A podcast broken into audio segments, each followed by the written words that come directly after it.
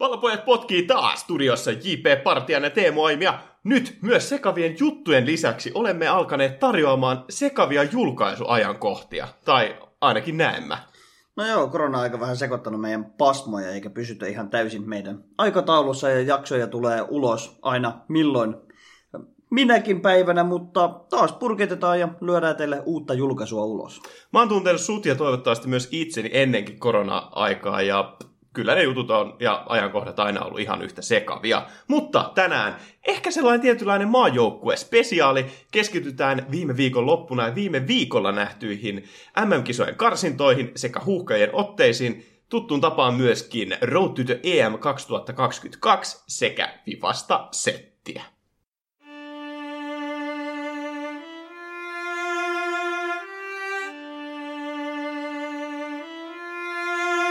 On kaksi asiaa, joita tosimies ei vaihda. Pallopojat. Sitähän ei vieläkään tiedetä, että missä, milloin ja miksi EM-kisat pelataan. Se on aina varmaa, että ne pelataan, ja kuuleman mukaan sekin on myös varmaa, että stadionille otetaan porukkaa yleisöä katsomaan, mutta oikeastihan mikään ei ole varmaa. Mutta eletään siinä uskossa, että kisat alkavat 12 viikon kuluttua.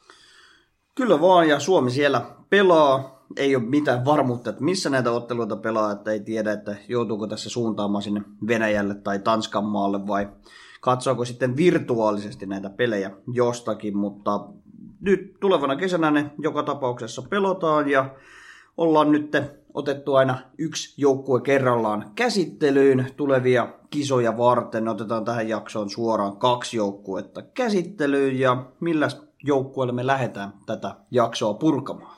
No aikaisemmissa jaksoissa meillä on ollut aika iisisti, että mitkä on ollut ne 16-14-15, mitkä liian joukkueet, niissä meillä ei ollut mitään epäselvyyksiä. Nytten ensimmäistä kertaa me on tullut vähän epäselvyyksiä näin podcast-hostien keskuudessa, että mitkä joukkueet ovat missäkin järjestyksessä parempia, mutta meidän seuraavaksi huonoin, eli onko tämä numero 13? Menee se... jo sijalle 12, koska viime jaksossa oli 13, 13 sijalla Sveitsi. No niin, no sitten on siellä 12 on Puola. Ja Puolan reittihän näihin kisoihin oli jokseenkin dominoiva. He oli, pelasivat, pääsivät suoraan karsintalohkosta, lohkosta G jatkoon ja dominoivat sen täysin. Hävisivät vain yhden ottelun ja voittivat sen 25 pisteellä, kun Itävallalla oli vain 19. Kyllä vain siellä kärsivät vain yhden tappion Slovenialle 2-0. Muuten aika lailla puhtaalla pelillä tuli noita voittoja. Näitä loppuun tuli sitten vähän takaiskojakin Israelia ja nimenomaan Sloveniaa vastaan. Mutta muuten kaikki voitot ihan puhtaalla pelillä. Ja se ole oikeastaan yllätys, kun katsoo Puolan maalivahtiosastoa? No, maalivahtiosastolla heillä, siellä on ainakin niin kuin valinnanvaraa. Että Serie A huippumaalivahit totta kai Juventuksesta Jesnesni sekä myöskin sitten tämä, kuka sai Inform-kortin, Dragovski vai mikäli Emil oli todella komea parta. Mutta siis sieltä löytyy laatua, eikä sovi unohtaa myöskään vanhaa kunnon Fabianskea, joka on taas löytänyt kovan vireen West Hamin paidassa.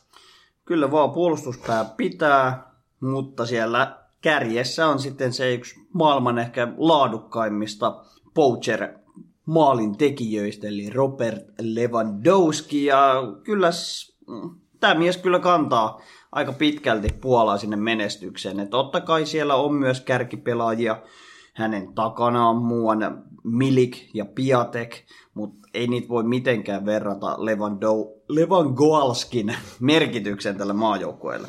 No siis puolella on vähän sellainen ikävä tilanne, että koska siis jokainen noista maalin tekijöistä niin hän on käytännössä sellainen, että mihin tahansa sellaiseen B-tason maajoukkueeseen, niin kaikki meni suoraan avariin. Milik, Piatek, niin siis äärimmäisen laadukkaita maalin tekijöitä, mutta siinä on vielä sellainen huono puoli, että nehän on kaikki ihan samanlaisia kuin Lewandowski, vähän vaan huonompia hy, hyvin samantyyppisiä hyökkäjiä, semmoisia poacher target pelaajia, ei mitenkään maailman nopeimpia, elastisia pelaajia, mutta sitten kun pääsevät niihin maalitekopaikkoihin, niin viimeistelevät kyllä kliinisesti. Okei, Milikillä aika paljon myös missauksia viime aikoina, mutta hyvin samantyyppisiä, semmoisia pieniä väkkärätyyppisiä hyökkäjiä, joukkueesta ei oikeastaan löydy tällä hetkellä. No mutta hei, miksei pelata sellaista taktiikkaa, että kolme isoa järkälämäistä maalintekijää boksia palloa pitkänä sinne. No, se jää nähtäväksi, mutta heidän siis toi karsintalohko, okei, se oli aika helppo, Pohjois-Makedonia, Itävalta, Slovenia, Israel, Latvia. Et se ei ehkä niin paljon kerro, ja myöskin sen lisäksi voidaan jonkin verran katsoa heidän viimeaikaisia esi- esityksiä. Et Nations Leagueassa niin olivat tosiaan liiga Aassa ja siellä sitten ykköslohkossa Italia, Hollanti ja Bosnia-Herzegovina heidän kanssa samassa lohkossa. Siellä keräsivät peräti seitsemän pistettä, pelasivat aika monta tasapeliä, esimerkiksi, no eipäs pelannutkaan yhden tasapeli Italiaa vastaan, mutta kuitenkin kaksi voittoa, niin mm, siis kyllä se mun mielestä kertoo sen, että tuo joukkue on sellainen B-tason jengi oikeastaan. Ainoastaan A-tason pelaaja on ehkä just Lewandowski ja maalivahdit. Kyllä, se tasapaino on kuitenkin sellainen, että se menee just Nations Leagueassa tonne liiga Ahan helposti pitää tuon lohkopaikkansa siellä, tai tasonsa siellä Nations Leagueassa, kun oli lohkossaan kolmas. Maalin teko oli kyllä sitten jo ongelmallinen, kun pelattiin just näitä laadukkaampia joukkoita, Hollantia, Italiaa vastaan, koska teki kuudessa ottelussa vain kuusi maalia päästetty ja se sama määrä, kuusi kappaletta. Et sanotaan vähän tämmöisiä heikompia joukkueita vastaan. Puola on ähm, menestyksekäs, mutta sitten kun tulee niitä vähän laadukkaampia Euroopan parhaimpia joukkueita, kuten vaikka Italia, Hollantia, Belgiaa, Ranskaa, niin sitten sit se taso ei tunnu vaan kuitenkaan riittävän, koska se on vähän liikaa sitten yksittäisten pelaajien varassa. Ja yksittäisellä pelaajalla oikeastaan tarkoittaa just Lewandowskia, että onhan siellä siis äh, niin kuin laadukkaita pelimiehiä isoista liigoista, etenkin just äh, Englannin ykkös- ja valioliigatasolta sekä sitten Italiasta. Että jos nyt pitää heittää joitain nimiä, niin totta kai vanha kunnon Krosicki West Bromwich Albionista, kunnon pelimies, vaikkei ehkä mikään ihan se ykköskärki nimi, sekä myöskin sitten äh, Klich Leedsistä, Napolin Zielinski, ja tällaisia niin kuin kovia, kovia peliukkoja, mutta ei kuitenkaan sieltä ääripäästä, ja ei heidän, heidän otteethan MM-kisan noissa niin, niin äh, miten ne edes meni?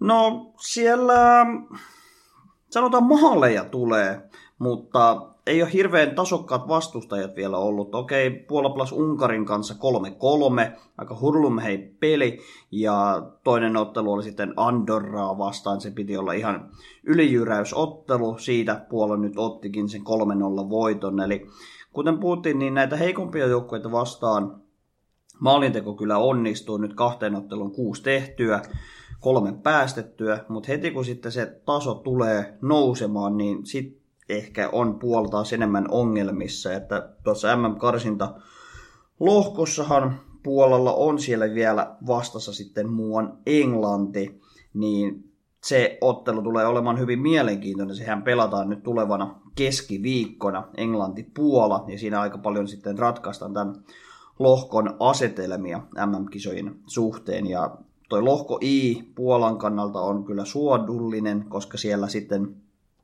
Andorran ja Unkarin lisäksi ovat Albania ja San Marino.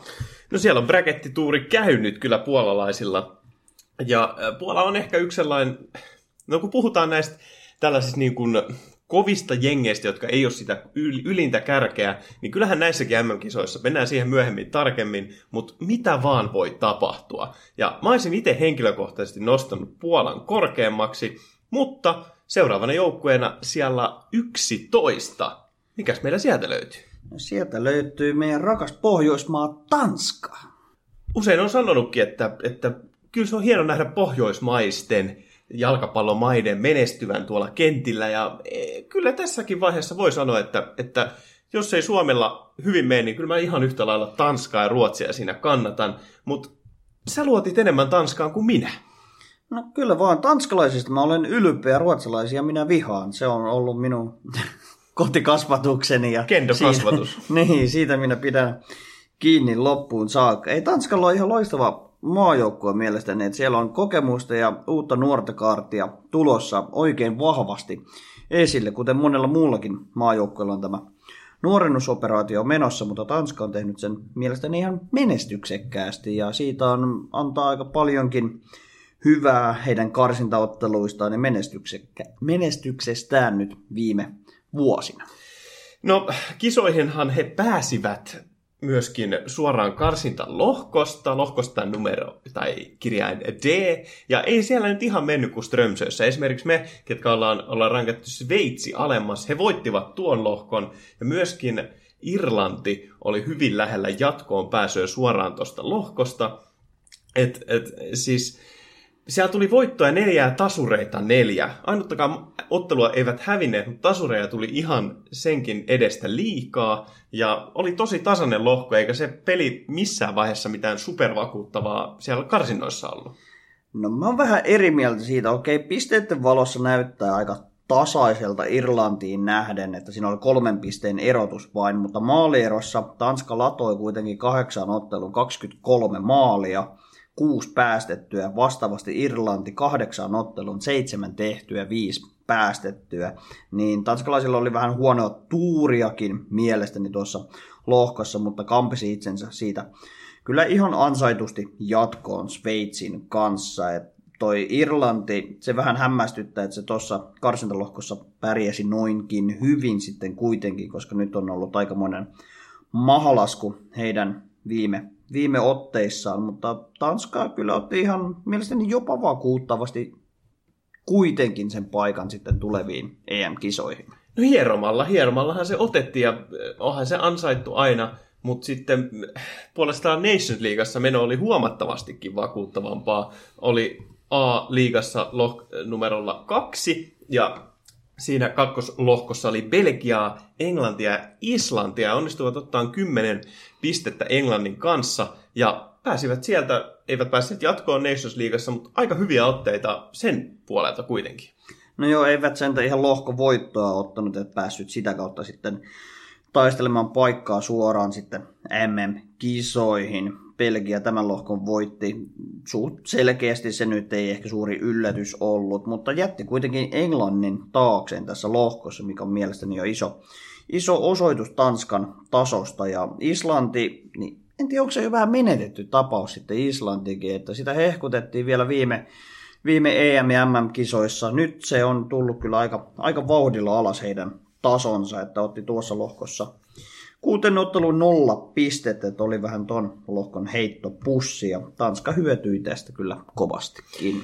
Ja mitä sanoit, niin kyllähän siellä on hauska sekoitus näitä nuoria tähtiä, nuoria lupauksia, mutta kyllähän se oikeastaan kuitenkin se maajoukkueen runko koostuu niistä vanhoista jyristä ja sellaisista jo tähtistatuksen omaavista pele- pelaajista. Että jos katsotaan pelaajamateriaalia, niin kyseessähän on kyllä yksi huomattavan laadukkaista joukkueista.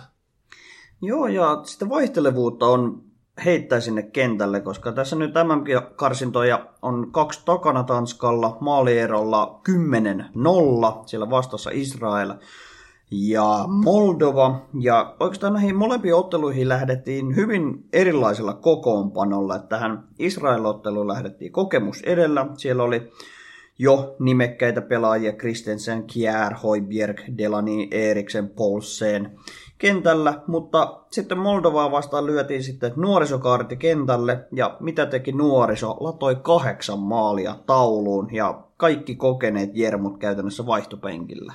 Ja noidenkin kokeneiden jermujen lisäksi, niin kyllähän sieltä löytyy esimerkiksi Kristensen ja Chelseastä sekä Sotonin Vestergaardia puolustukseen. Tämän lisäksi Daniel Vass, ja Matias Jensen Valensiasta. Että kyllä se niin kuin, sitä löytyy sitä niin kuin materiaalia. Hyökkäykseenkin sun lempiseurasta Muon Breathwaite, joka on saanut hyvin peliaikaa, mutta sen lisäksi myös Leipzigin Poulseen sekä hyvin näissä karsintaotteluissa esiintynyt Boloniassa pelaava Skova.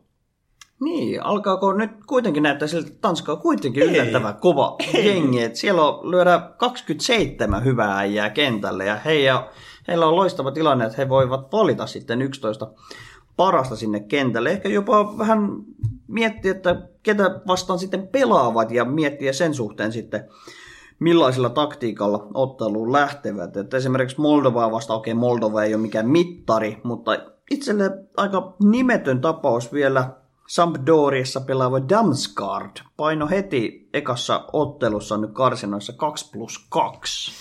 Ihan hupiukko.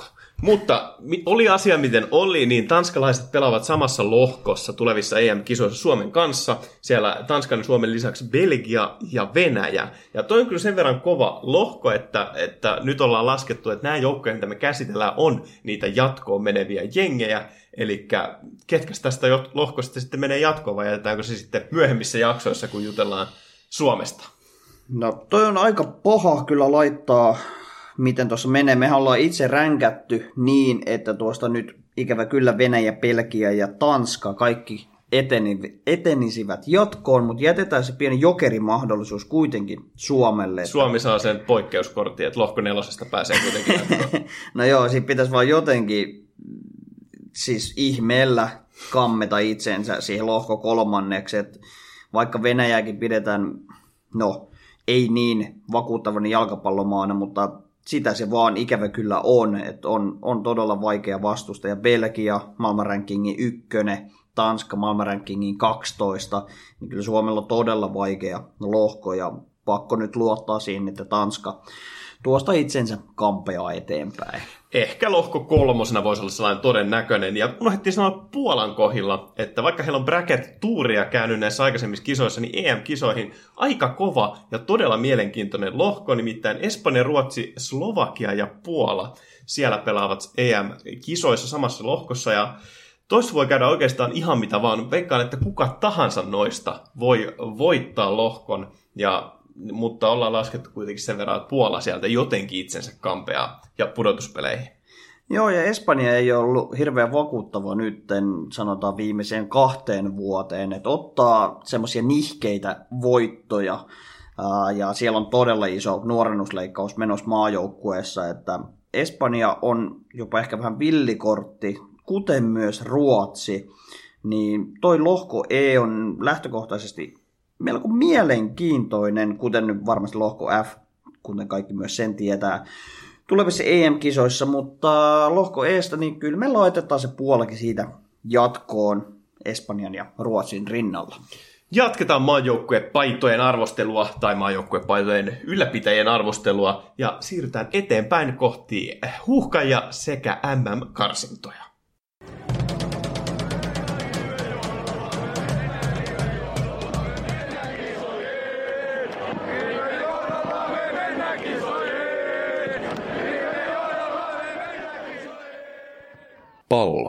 Jokaisen pojan ensirakkaus.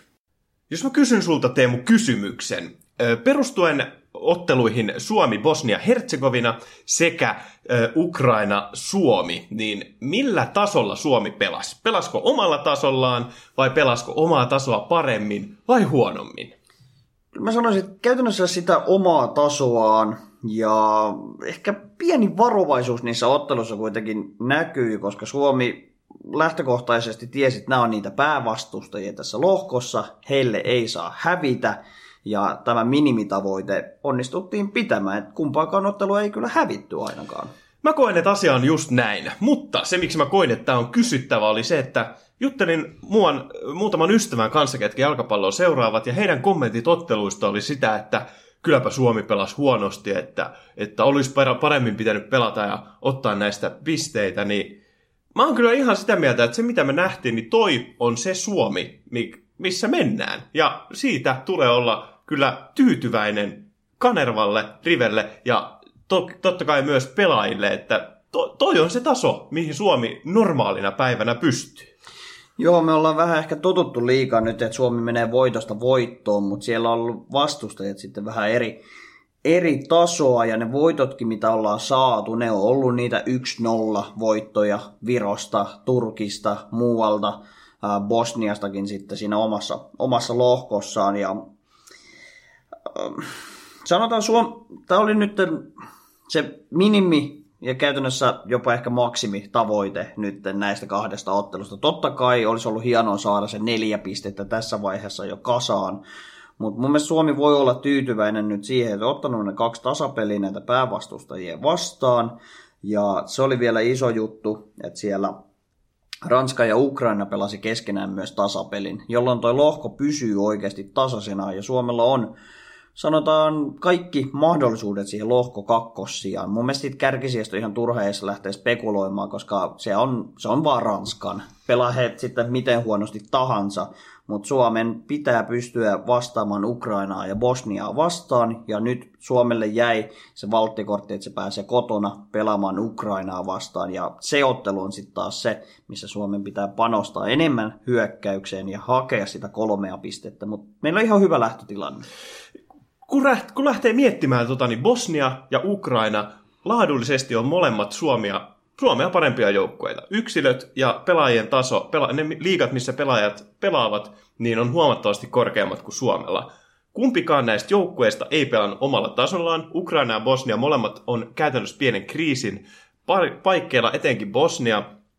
Ukrainalla oli vaan huono päivä, eikä Sinchenko ja Malinovski saanut oikeastaan mitään aikaan siellä.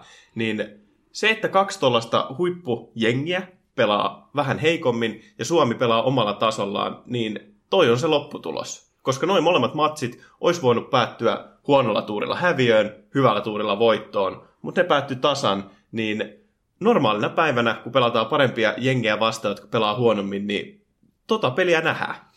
Joo, se mistä mä olin vähän Suomeen niin pettynyt, että sitä NS omaa peliä, sitä rohkeita pelaamista ei näkynyt näissä otteluissa. Että vähän lähdettiin liikaa just oman pään kautta, että haettiin oikeasti aika puhtaasti vaan niitä tasapelejä näistä otteluista.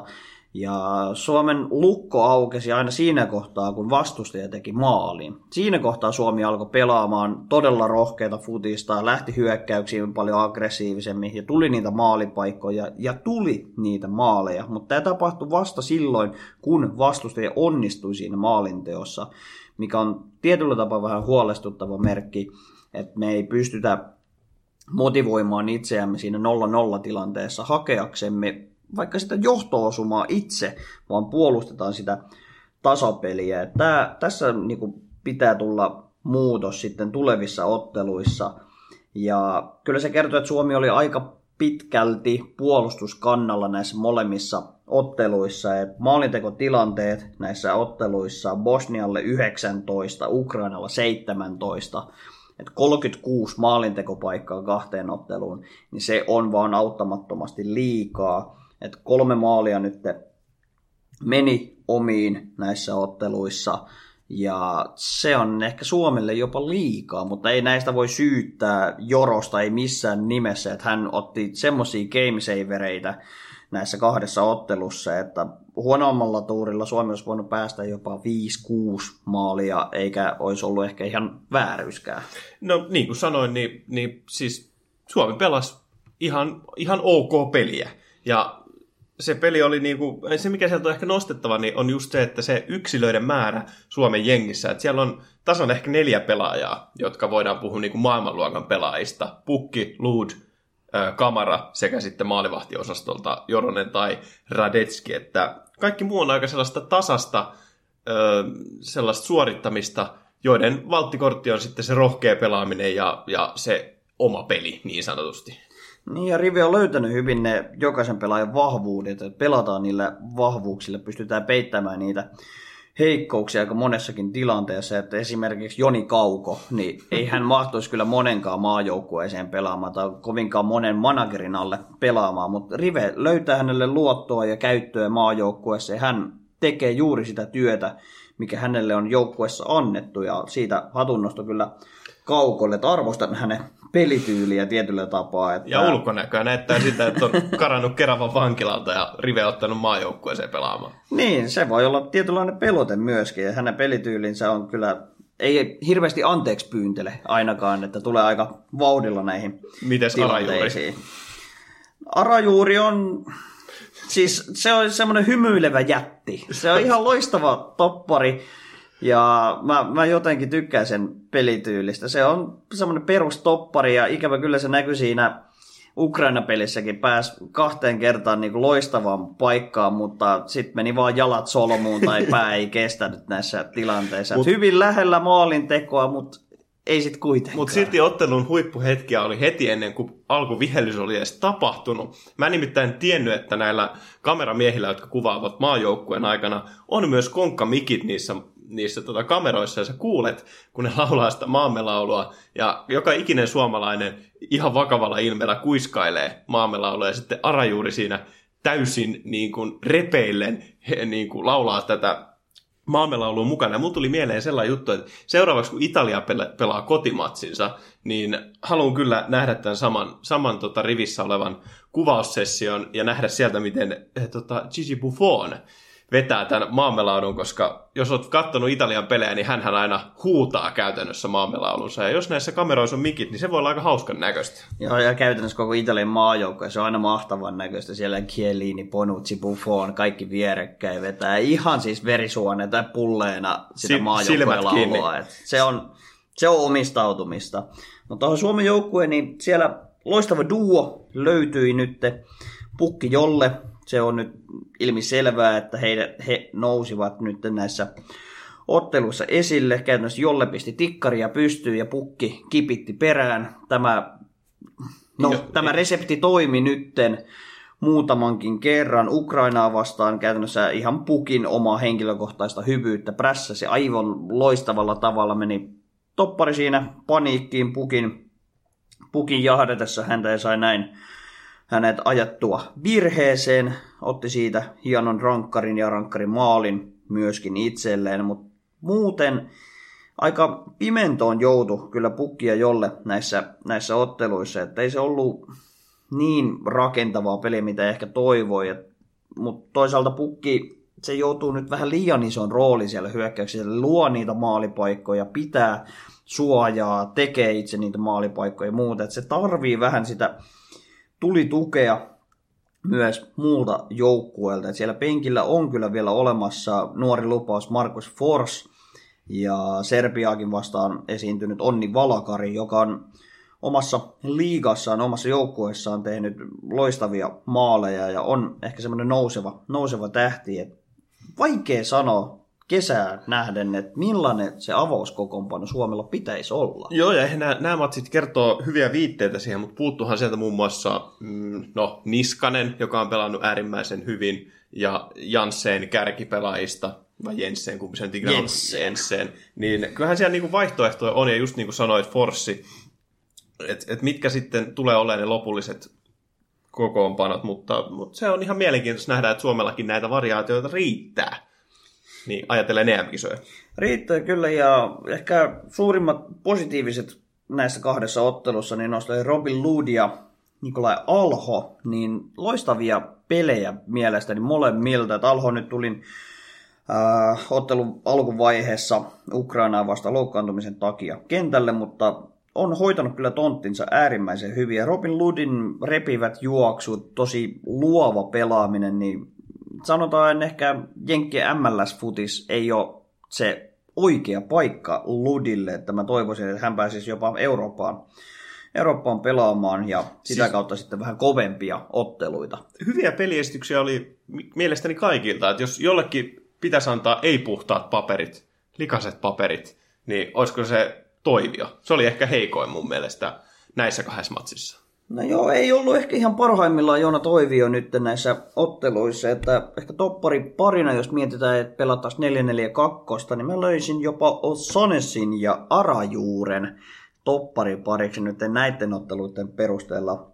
Niin ja Chanesin noi rajaheitot toi aika paljon maalipaikkoja myös Ukrainaa vastaan, että se tuo siihenkin nähden aika hyvän lisän. Joo, on semmoinen erikoistilanne mies, että sehän on tosi hyvä juttu, että siellä hyökkäyspäässä, jos saadaan sivurajoja ja ollaan vaikka tappiotilanteessa tai tasapelissä ja tarvitaan voittoa, niin se on loistava ase olla tällainen kaveri, joka pystyy linkoamaan 30-40 metriä sitä palloa maalille. Ja tässä Ukrainan maalissa, niin mä vähän olin pettynyt jopa Kamaran puolustuspelaamiseen. Siinä vähän hän merkkasi sitä puolustavaa tai siinä keskellä olevaa Ukrainan pelaaja, vaikka mielestäni hänen olisi ehkä pitänyt lähteä aggressiivinen, aggressiivisemmin prässäämään ja katkomaan näitä syöttölinjoja.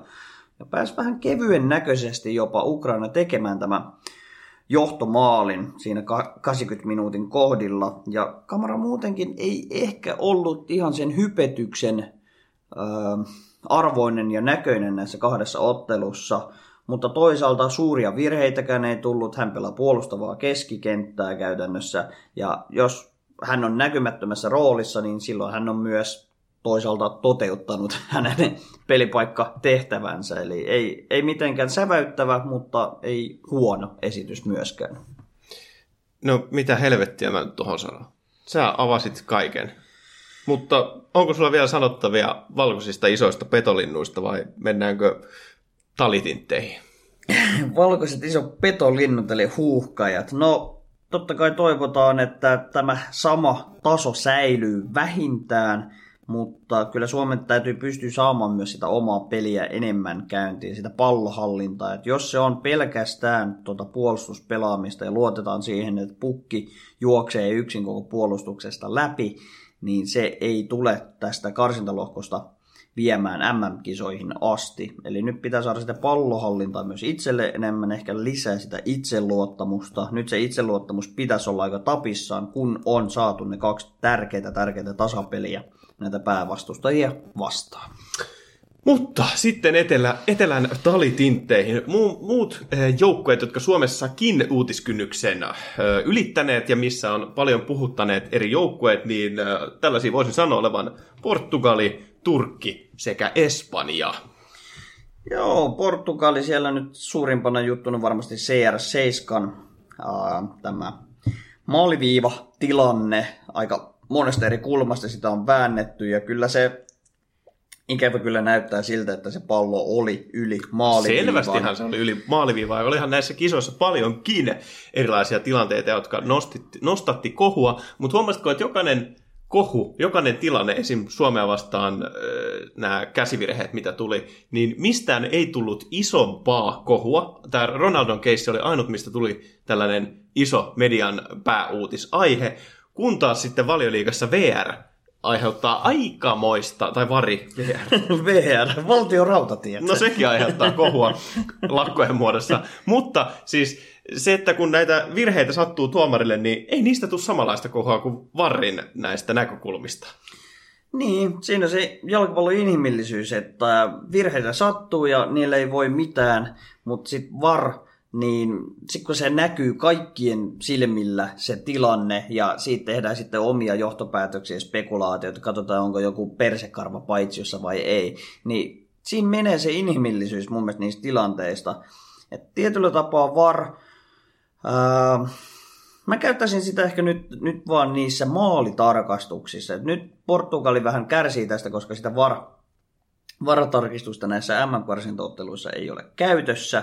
Mutta sitten tämmöiset, vaikka Suomeakin vastaan vihelletty käsivirhetuomio, muut tämmöiset tilanteet, joissa tuomari tekee itse sen päätöksen. Mä tykkään siitä, että tuomari joutuu tekemään niitä päätöksiä, eikä se voi katsoa kaikkia tuomioita videonauhalta. Tämä on selkeä päätös, minkä tuomari sitten tehnyt, sen kanssa on vaan elettävä. Mutta VAR-tuomion kanssa, niin se jättää aina spekuloitavaa. No se sinä sen sanoit. Niin se käytännössä on, että se vie sieltä, totta kai halutaan kovalla tasolla sattumat pois, mutta kun sitten sattuman tilalle tulee se, että nähdään tulkinnanvara, niin onko se sitten parempi? Ja kyllähän Ronaldo siitä oli selvästikin vihanen ja kädet heilui taas, kun tuuli mylly siellä kentällä ja kapteenin nauhat lens, mutta hän on kilpailuhalunen ja siitä ei ehkä voi he, häntäkään syyttää. No ihan syystäkin, koska Portugalin pelaaminen he täyttä paskaa. Ne, he pelasivat Azerbaidsania vastaan, voittivat tämän ottelun Azerbaidsanin omalla maalilla ja pelasivat tämän jälkeen sitten Serbian kanssa 2-2.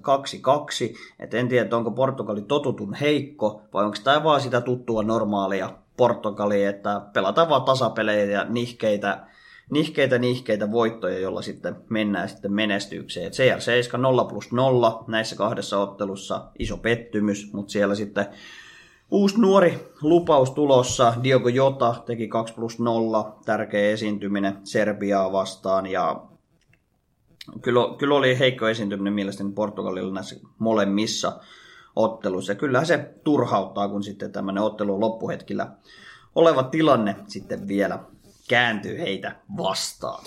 Ja Espanja, niin kuin sanoit, niin iso iso nuorennusleikkaus ja viime aikoina, viime vuosina Espanja ei ole esiintynyt niin hyvin kuin ollaan saatu olettaa. Ja mä veikkaan ihan täysin, että se johtuu siitä, että jos mietitään vaikka viisi vuotta taaksepäin, kymmenen vuotta taaksepäin, niin Espanjahan pystyy tekemään maajoukkueensa vaan niin, että yhdistää Rellun ja Barsan parhaat pelaajat. Nyt se ei enää onnistu, kun siellä ei enää ole ne kaikki parhaat pelaajat, vaan näissäkin ratkaisijat Ferran Torres pelaa valioliigassa YMS, niin se nuorennusleikkaus on pakollinen, mutta, mutta se aiheuttaa aika paljon vaikeuksia juuri tämänkin syyn takia. Toi on hyvä pointti, koska Espanjan maajoukko oli ennen vaan Barcelona plus Real, mutta nyt kun katsoo Barcelonan Realin avauskokoonpanoja, niin sieltä ei ihan hirveästi löydy niitä espanjalaisia sitten kuitenkaan. Huippupelaajia. Niin, no on siellä nyt Ramosta ja Karva, Karvajalkaa muuta, mutta se, ei se, ei se runko on niin, niin muuttunut, ja Espanja silti jatkaa tätä pyörityspeliä, että pyörittää palloa, koittaa hallita ja sitä kautta sitten väsyttää vastustajia ja tehdä sitten ne tarvittavat maalit, mutta siellä ei ole saman tason kapellimestareita enää olemassa. David Silva, aika vanha, Xavi on menetetty, Iniesta menetetty, siellä ei ole semmoisia kapellimestareita enää samaan, samaan luokkaan ja viimeistelijät, siellä on ollut Fernando Torres ja David Villa, niin ne on kaikki jo eläkkeellä. Et nyt sieltä pitäisi tulla se uusi sukupolvi. Ne ei ole pystynyt ehkä vielä sitten perimään tätä manttelia samalla tavalla. siellä kuitenkin nuoriso nyt koittaa kantaa Espanjan menestystä, että siellä Ferran Torres, kuten sanoitkin, onnistui maalinteossa ja Dani Olmo pelasti Espanjan Georgiaa vastaan. Meinasi tulla sensaatiomainen tappio tai tasapeli Espanjalla, mutta viime hetkillä vielä kairasivat sitten Georgiaa vastaan 2-1 voiton ja Kreikan kanssa sitten 1-1 tasapeli, niin ei hirveästi vakuuta tuo Espanjan peli tällä hetkellä.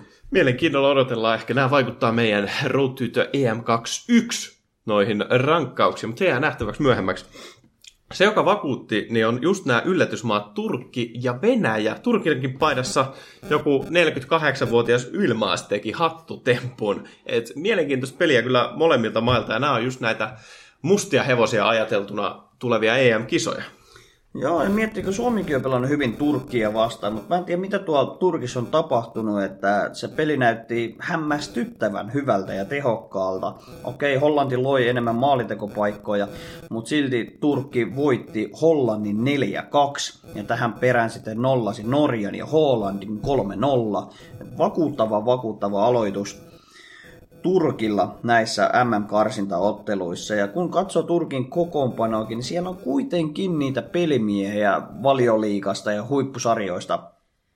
Ää, melkein ihan koko avaus 11 heittää. Ja tämä oli vähän yllättävä, yllättävä, että itsekin otin turpaan kyllä pitkävedossa tuossa Turkki-Hollanti-pelissä, että on, en todellakaan odottanut, että tämä peli menisi näin, mutta sitten Venäjä niin se on ihan sama käytännössä, ketä vastaa he pelaavat, he voittavat aina. Nyt oli aika suupalat Malta ja Slovenia, ne kuitenkin kaatui helposti Venäjän alla ja siellä aina tuttu Juba, aina kun Venäjä en pelaa maajoukkoja pelejä. Miten se on mahdollista? Kaveri on 2,5 metrinen eikä osaa pitää palloa jalassa. Pelaa, pelaa jos niin kuin Venäjän pääsarjassa on siellä tähtipelaaja ja välillä nähdään mestariliigassa, mutta en, en voi ymmärtää. Ja näitä pelejä on kyllä ihan mielettömästi, mitä voisi analysoida Englannin maajoukkuetta ja sellaista, mutta sen voisi vielä sanoa, että Slaattan teki ihan kivan paluun Ruotsin paitaan. Teki kivan paluun, molempiin otteluihin kuitenkin syöttöpiste ja oli vähän semmoinen nöyrä, nöyrä äijä kuitenkin näissä otteluissa, että ei ollut sitä samaa tuttua ylimielistä paskapäätä nähtävillä näissä otteluissa. Et Zlatan on tullut nyt oikeasti nöyränä kantamaan sitä Ruotsin lippua ja haluaa auttaa maajoukkuetta ja teki omalla panoksellaan Ruotsin peleistä menestyksekkäitä. Ruotsi aloittanut kans karsinnat loistavasti ja ilo, ilo nähdä, että mihin Slaattanin vire vielä tänä keväänä yltyykään. Ja ilo nähdä, että ei sitä koko pelityyliä tarvinnut muuttaa sen yhden supertähden varaa. Että aika hyvin se näytti istuvan sinne Iisakin viereen avauskokoonpano. Joo, ja heitetään yksi tilastofakta vielä, että sähän tämän löysit. Että onko Sergio Ramos nyt neljänneksi eniten maajoukkueen pelejä pelannut pelaaja ikinä. Kyllä, ainakin jos katsoo FIFAn näitä tavallisia, anteeksi, virallisia listoja virallisista maajoukkuepeleistä, niin siellä on ö, Sergio Ramos neljäntenä. Et siellä on edellä maalivahteja ja yleensä näistä, näistä tota Saudi-Arabian ja Jemenin joukkueista, mutta siellä on Sergio Ramos. Mä olin aika yllättynyt. Mä oletin, että siellä olisi joku Iker Casillas tai Gianluigi Buffon, mutta he oli alempana ja Litti taisi olla siellä 55, jos oikein oli vähän korkeammalla. Kuitenkin, siellä oli suomalaisiakin siinä top 100 listauksessa. Mutta mennäänhän, nyt on aika paljon puhuttu jalkapallosta, paineita purettu, mutta suunnataan katseet kohti virtuaalikenttiä.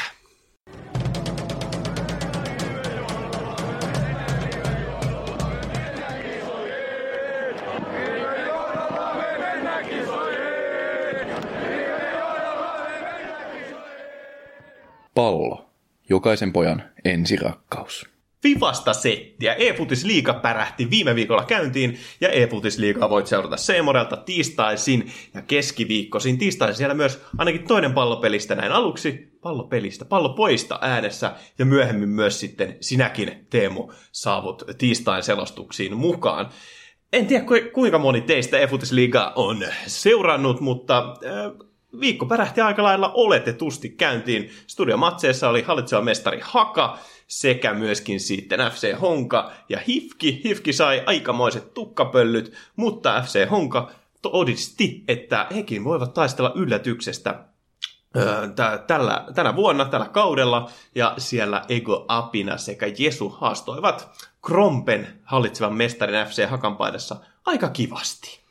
Joo, siinä on saatu uusia persoonia e-futisliigaan mukaan, se on aina mahtavaa sitä sen viihteen kannalta. Ja jotenkin tuntuu, että se taso on vieläkin parempi, mitä syksyllä oli. Et noi ottelut on sanotaan melko kiihottavia, kun itsellä alkaa toi FIFA-kiima olemaan laskukäyrässä, mutta onneksi e-futisliiga palasi, ja niin palasi myös EAN synttärikortit takaisin peliin. No joo, FIFA-kiima ehkä hieman laskussa, kortteja tulee sitä vauhtia, että niitä ei kaikkia käyttämään, ja sitten myöskin se, että kuinka paljon jaksaa enää pelata, mutta, mutta kyllä tuo efutisliiga jonkin verran motivoi, varsinkin kun sen parissa pääsee työskentelemään, sitä pääsee paikan päältä seuraamaan, niin kyllä se tuo tietynlaista tällaista FIFA-kiimaa mukaan, että uusi kausi eh, IELtä lähti käyntiin ja myöskin uudet swapsit sekä synttärikortteja. Mä sanoisin, että nuo synttärikortit, niin mm, Seiska puoli. Seiska puoli? Joo. Okei. Okay. Mä, mä kyllä nostaisin ehkä jopa kasi, kasi puolikkaa se, että kaikki nyt haluaisi saada Neymarista ja Papesta ja Messistä ja Ronaldosta näitä superkortteja. Ei kukaan oikeasti halua. Mutta mun mielestä on kiva, että tulee vähän näistä muistakin tämmöisiä yli, ylitsevuotavan hyviä kortteja. Nyt saatiin se Sanen kortti vihdoinkin myös erikoiskorttina, mitä JP on kaivannut koko vuoden. Ei ole sitä omilla peliesityksillään ansainnut, mutta kyllä EA aina Sanelle superkortin löytää. Mä ja... luulen, että mä en ole omilla peliesityksillä. no sinä et varsinkaan. No okei, okay, okei. Okay. Mä en ole, täytyy myöntää, että mä vaan pelasin weekendin, mä en edes kattonut näitä synttärikortteja. Niin onhan täällä ihan kivoja että Vardista tulee Podolski, sieltä muuan YouTubettaisi Webak varmaan tällä hetkellä kusee hunajaa, ja ja, ja tota, Hernandez, Chigarito sai tuon flashbackin, okei, okay, on täällä ihan kivojakin yksilöitä, että Lukas pelottaa jo nyt, onneksi ei tullut weekendissä kertaakaan vastaan, ja Metamendi myöskin sitten loistaa. No Metamendi sai sitten se superkortin vielä, että ei ole semmoinen vajaa miljoonan toi laitapakkikortti. On se enemmän. Ei vajaa miljoona, on pudonnut sieltä 1,3 miljoonasta siihen vajaa Käytännön, ilma, käytännön ilmanen. Käytännön ilmanen. Osta sinäkin heti, heti pois. Mutta sitten Tiago, no hän ei ole ihan hirveän hyvin esiintynyt tällä kaudella ollut ehkä jopa valioliigan yksi isoimpia floppeja, mutta Mut hei, ihan, vaan, ihan, hänkin ansaitsi sitten itselleen uuden synttärikortin. Mutta ihan täyttä tilastointia, eniten peukalon näyttämisiä koko liigassa tällä kaudella Tiagolla. Ihan ylivoimaisesti, ihan ylivoimaisesti eniten peukuttanut kyllä. Ei, vastu, ei, valioliikassa. ei vastustaja, mutta omia joukkuekavereita. Kyllä, en tiedä, onko peukuttanut sitten muitakin siinä samassa, mutta tosiaan tuolla valioliikasta sitten myös Lukas ja Vardi sai aika eläimelliset kortit itselleen. Ja tuntuu, että näillä kaikilla synttärikorteilla on joko viidetäärä weakfootit tai viidetäärä skillit, mikä on toi tietysti ihan kiva, jos osaa skillata ja tykkää siitä. Esimerkiksi La Liga toppari Mario Hermoso, niin hänelläkin on nykyään viidetäärä skillit. Yes, voi tehdä lakorkeettaa ja menettää palloa ja saada siitä saman tien omissa soi, mutta myöskin tuolla noita fantakortteja. Siellä muun muassa Orsic, kaikkien, kaikkien lempparikortti sellaisilla statseilla, mitä pitäisi vaan ikoneilla nähdä. Ja Lukas Piason päässyt esiintymään myöskin Bragan paidassa ihan hyvin. Jos ette tiedä, minkä takia toi on merkittävä, niin käykääpä katsomassa hänen haastattelut siitä ajoilta, mitä kertoi mitä Chelseassa tapahtui lainapelaajille, miten lainapelaajia kohdeltiin Chelseassa. Siinä on Lukas Piason kertoo aika tunteikkaasti, että millaista on elää siinä, että joka kausi sulla vaihtuu seura, etkä ikinä pääse siinä oman seuran paidassa esiintymään. Mutta myöskin season-kortit. Onko siellä mitään hauskaa muuta kuin Vosu? Vosu, ei Vosu. No siellä totta kai vanha kunno Martins, kaikkien rakastama Obafemi Martins Nigerian ihme maailmalle.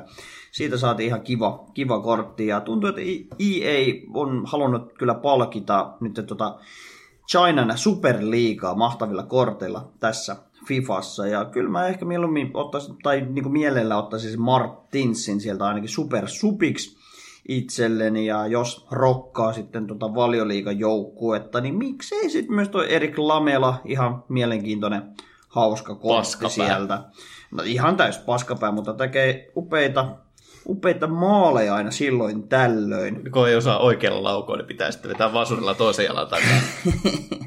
no, no, käytännössä näin, mutta siis joo, uusi season alkanut, siellä on nyt uudet season objektivet ja level 15, level 30 kortit. Ne nyt ollut aika iso pettymys tänä vuonna oikeastaan koko koko FIFA 21. No. No. Mielestäni tässä nyt pieni tason parannus, mutta kuitenkin puhutaan jo, että ollaan maaliskuussa, kohta siirrytään huhtikuuhun, niin kyllä silti voisi antaa vähän parempia jo tässä vaiheessa. No, mä en oikein tiedä, mikä näiden season-korttien, niin kuin, ke, ketä ne kiihottaa, koska siis eihän ne ole koskaan ollut sellaisia, että sä saat ne kortit, jos sä pelaat ihan vitusti FIFAa, ja jos sä pelaat ihan vitusti FIFAa, niin sulla luultavasti on jo sellainen joukkue, että tällaiset kaverit ei sinne avariin mene. Että nämä on, onko nämä sitten objektia varten tehty, vai, vai mikä näiden, onko suoraan, koska en mä ole rehellisesti käyttänyt ainuttakaan näistä muuta kuin ehkä johonkin SPC. SPC. Niin. Niin. Et, et, ei, ei nää, mutta jos mietit, niin eihän ne FIFA, tuliko nämä 19 mukaan vai 20 Taisi olla 20 Taisi olla 20 sekan kerran, joo. Eikä sielläkään ainuttakaan pelaajaa tullut, mikä olisi suoraan avariin mennyt, paitsi se öö, Monakon right wingeri, tämä viiden tähden skillaaja. Martins. Oliko se Martins? Kyllä, Martins on ainakin viidetäinen skillaa ja Ei ole. Martins. Onko se nimi Martins? Kyllä vaan, kyllä vaan.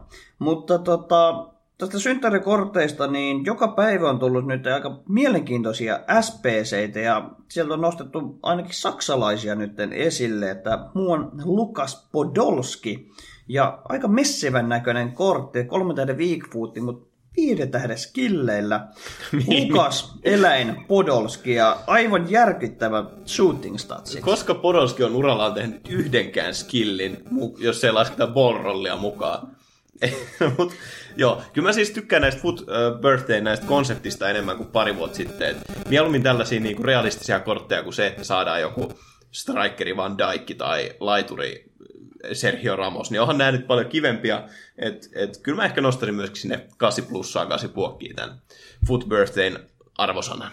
Niin ja sitten tuohon superlinkin Lukas Podolskin antaa sitten Mesut Özil, josta tuli kanssa aika huokea SPC-kortti jopa, että vähän alle 150 tonnia ja on viiden tähden Weakfootilla, neljä tähden skilleillä. Aika hyvän näköinen kortti, sille kun iskee ton enginen vielä tosta chemistry-styleista, niin on hyvin olkoon minkä näköinen kortti, että nyt tekisi mieli kyllä melkein mesutti heittää väkisin joukkueeseen.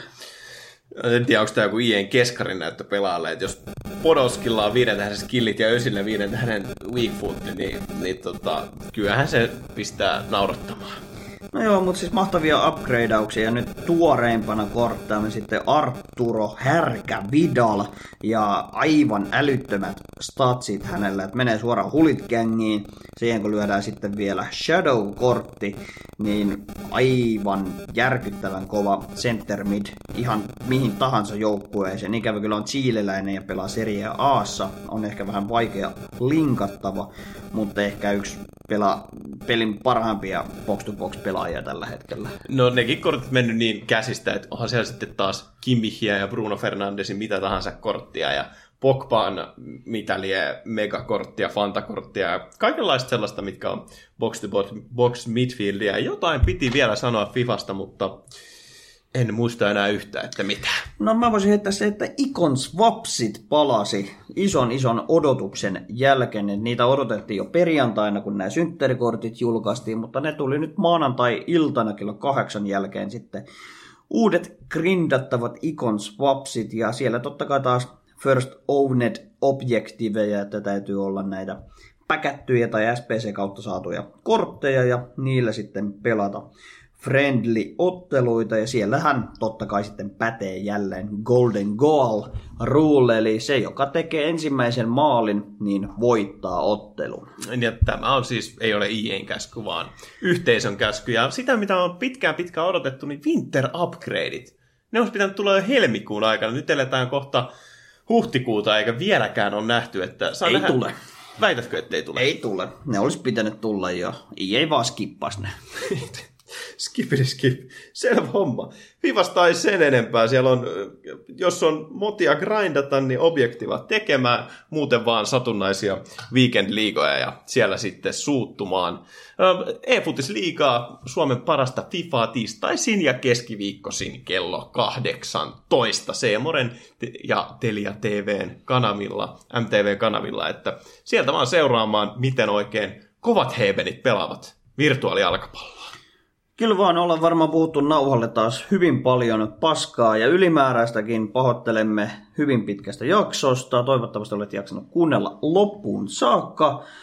Kivekset, säkit, kaikki on tyhjät. Ollaan tyytyväisiä tähän jaksoon ja heitetään katseet tuleviin MM-otteluihin ja sarjat palaavat nyt myös maajoukkuet tauolta, mikä on totta kai aina hieno juttu. Kiitos, nähdään, morjes!